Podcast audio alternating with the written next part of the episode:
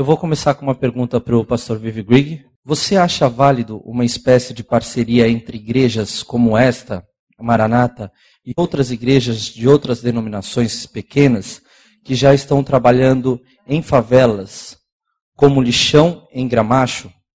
A igreja grande enviaria equipes missionárias com professores, músicos e etc. para ajudar a desenvolver as igrejas pequenas?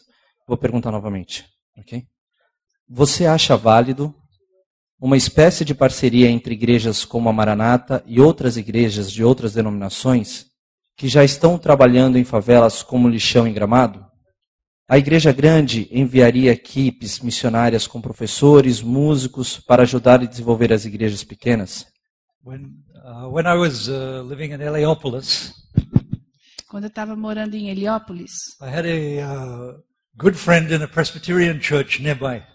Eu tinha um grande amigo morando numa- que morava de uma igreja presbiteriana morando perto. So he said to me he'd like to work in, with us in Heliopolis. So I connected the Assemblies of God and the Presbyterians. Ele então veio até mim e falou: Eu queria trabalhar junto com vocês nessa favela. Então eu consegui conectar as Assembleias de Deus com a presbiteriana. So they had some good discussions, the two pastors together, and became good friends. Então os dois pastores da presbiteriana e da Assembleia de Deus eh, começaram a discutir os assuntos e se tornaram grandes amigos. And one day the pastor of the Assemblies of God came to me and he asked me a question. E um dia o pastor da Igreja Assembleia de Deus veio até mim e me perguntou He said the, the Presbyterians want to build us a, a um, preschool for children. eh, e falou assim que os presbiterianos estavam pensando em fazer uma pré-escola para as crianças. He said, we, we don't need a preschool. E o pastor da Assembleia de Deus falou: Não, a gente não precisa de uma pré-escola. But they didn't ask us what we needed. E eles não perguntaram o que, que a gente precisa. He said, look, look, look at my elders here. Ah, dá uma olhada aqui nos meus ah, as pessoas mais velhas. His elders, his leaders in the church. Os, os, os mais velhos, os anciões, eram os líderes da igreja. He said, I have good leaders, but they can't read. Eu tenho excelentes líderes, mas nenhum deles podem ler. If they could just help us to teach our leaders to read, that would be a wonderful thing. Se ao invés disso eles pudessem ajudar esses, essas pessoas mais velhas a aprenderem a ler, isso sim seria maravilhoso.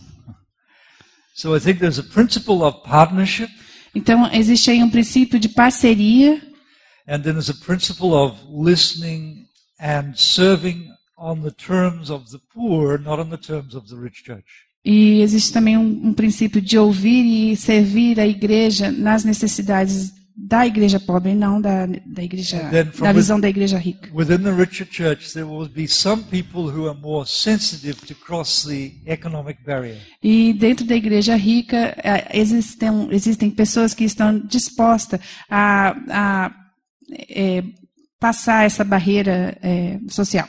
This is a wonderful thing to do. E essas pessoas que estão dispostas, mandar elas é uma coisa muito boa de But, fazer. but there will always be complications in the process. Mas vai ser, sempre haver alguns problemas entre al- algumas questões.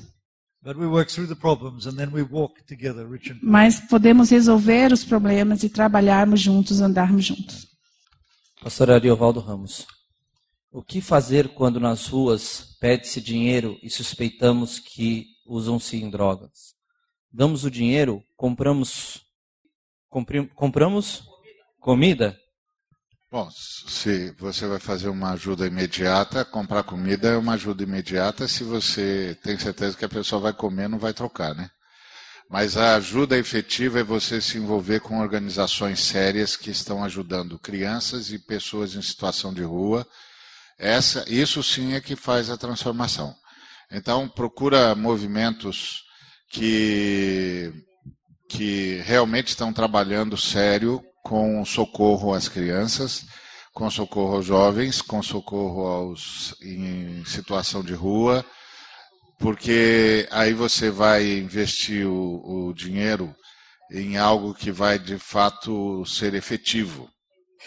E o que você pode fazer com uma pessoa é encaminhá-la para esses programas, ah, pra, dizendo para ela: se você for em tal lugar, se você for em tal programa, você vai ser ajudado, você vai poder sair dessa situação. Procure Fulano, Ciclano, Beltrano. Mas é lógico, para isso você precisa ter essa disciplina de procurar essas informações. Mas há, há, há muitos, muitos irmãos que criaram ONGs e que estão fazendo um trabalho sério uh, para ajudar seres humanos a saírem da situação de fragilidade e também anunciam a mensagem do Evangelho. Uh, estas supostas igrejas no qual o senhor falou no início, é, seria a era do próprio anticristo no Brasil, pastor Ariovaldo Ramos? Eu acho, eu acho. Eu, tudo que eu vejo, a grande parte do que eu vejo na TV, me perdoem, me perdoem dizer isso, é anticristo.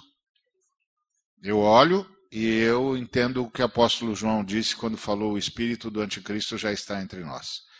Eu olho, vejo as pessoas falando em nome de Jesus, mas o que eu ouço é uma mensagem que fortalece a noção do anticristo e a vontade do anticristo, que destrói os irmãos, que tiram a fé, que não fazem os irmãos terem é, profunda devoção ao Senhor, profundo respeito e reverência ao Senhor.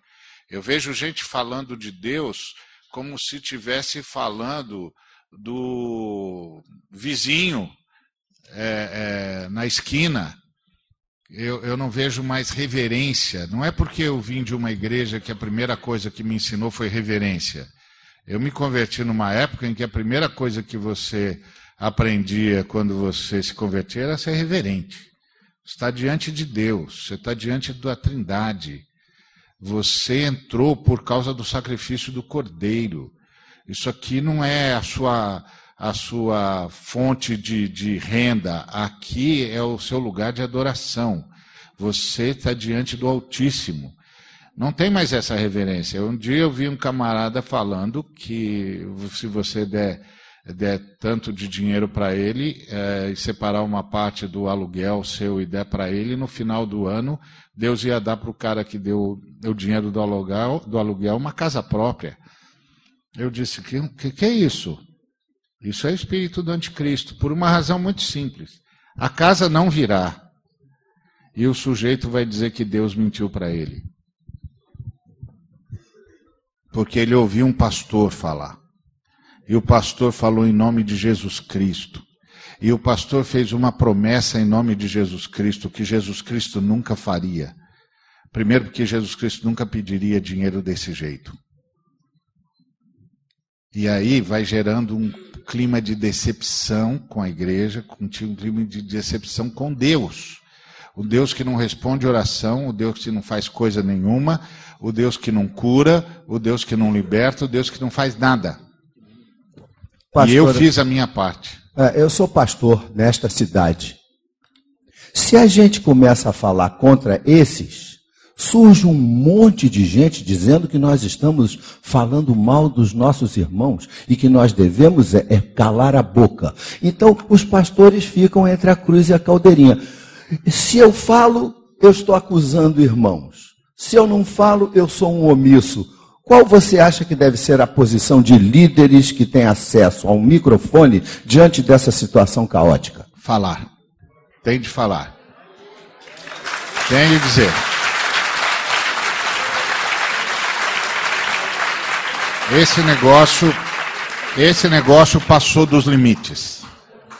A gente vem tolerando isso há muitos anos. E a gente encontra com eles e diz: Cara, pelo amor de Deus, olha o que você está fazendo. Meu, para de falar esse negócio. Onde você tirou isso? Você pensa que a gente não encontra com esses caras? A gente cruza com eles. O que está vendo? O que, que deu em você? Por que, que você está fazendo isso? E eles dão risada.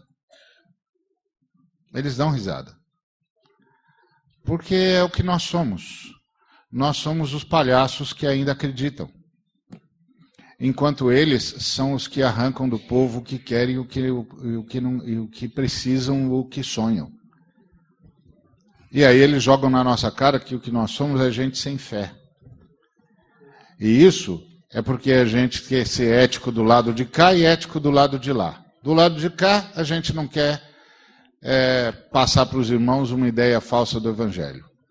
Aí, os irmãos começam a ouvir o lado de lá não contribuem mais com o evangelho e passam a rir dos seus pastores como esses caras do anticristo riem. E nós ficamos calados, porque nós somos éticos. Nós não queremos causar divisão na igreja. Então eu decidi que vou falar. Eu não cito nomes, eu cito ideias, cito mensagens e cito ensinos e digo: isso é do diabo. Esse ensino é do diabo. Eu não sei quem está falando, não me interessa quem está falando. Esse ensino é de demônios. Os demônios ensinam isso. Portanto, se você ouvir isso de alguém, se afaste, você está ouvindo a voz do anticristo. Ah, mas é o pastor fulano de tal, não sei quem é, não me diga nomes, eu não quero saber dos nomes. Nomes é um problema de Deus. Mensagens é um problema meu. Essa mensagem é de demônios. Eu não sei quem está falando, ou se sei, não quero falar. A mensagem é de demônios. Então, tem de falar, porque isso passou, isso está longe demais, isso chega. Tem um limite para tudo, tem um limite para tudo. Chega. O que, que é isso? Eles não podem fazer isso aí, não. Eles não têm essa autorização, eles não têm é, é, referendo divino para fazer isso. E, e aí o cara fala assim para mim: você está indo contra a unidade. Eu, não, não, eu estou indo a favor da verdade. Isso aqui é a verdade. É isso que está nas Escrituras Sagradas. Quem estiver contra isso está contra a verdade. Não pode estar a favor da unidade quem está contra a verdade. É exatamente o contrário. Então, essa aqui é a verdade. A verdade é essa, é assim que Jesus quer. Se o cara está ensinando outra coisa, ele tem, ele tem algum objetivo que eu não quero entrar no mérito, mas não é a glória de Deus. Vive Grigg, você mencionou que era engenheiro e foi morar em uma favela em Manila. Você largou sua carreira de engenheiro? Como você vê profissionais como engenheiros trabalhando em missões em missão integral e missão urbana? I was not a very good engineer. Eu não, não era um bom engenheiro.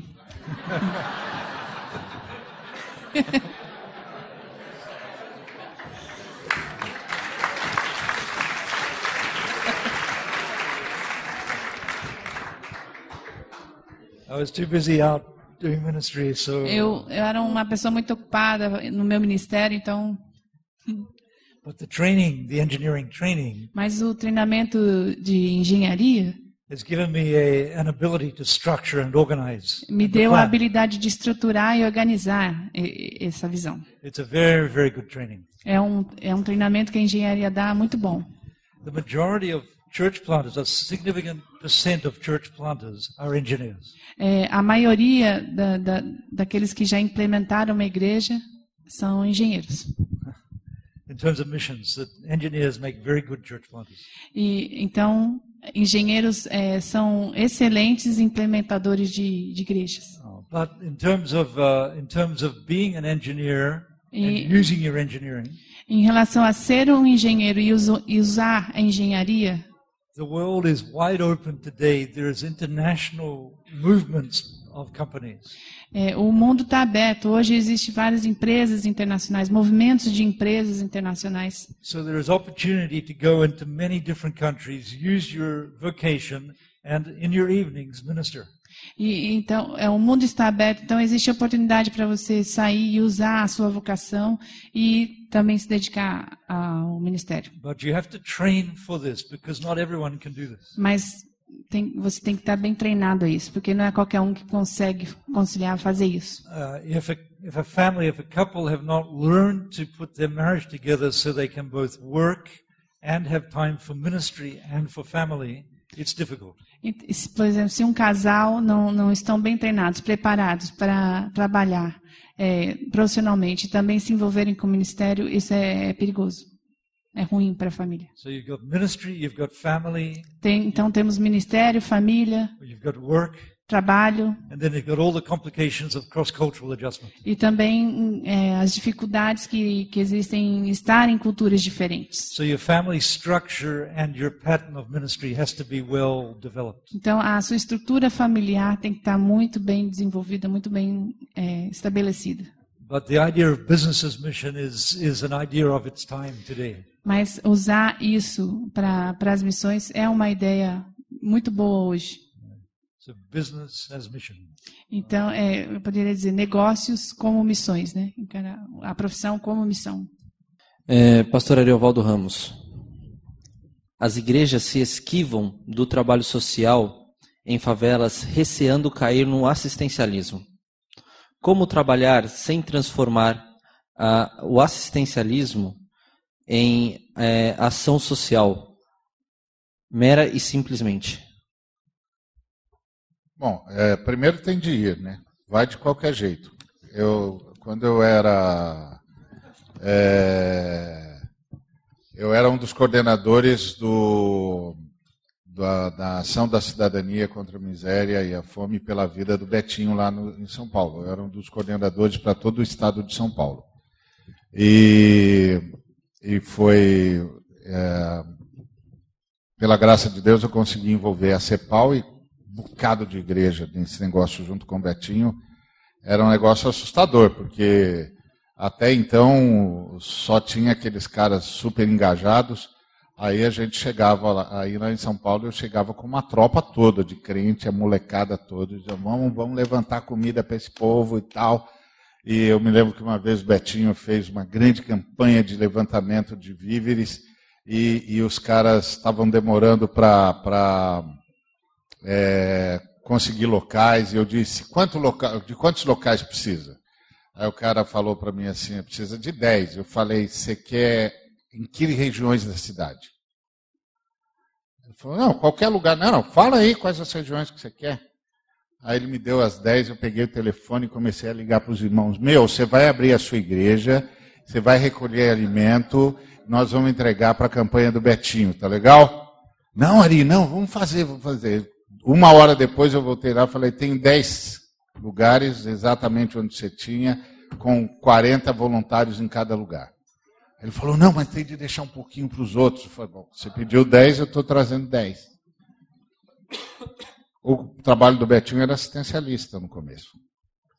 Porque o Betinho dizia, e eu concordava com ele: quem tem fome tem pressa.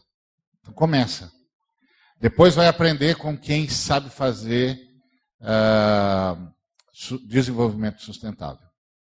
Vai atrás da visão mundial, vai atrás do Fundo Cristão para as Crianças, vai atrás da, da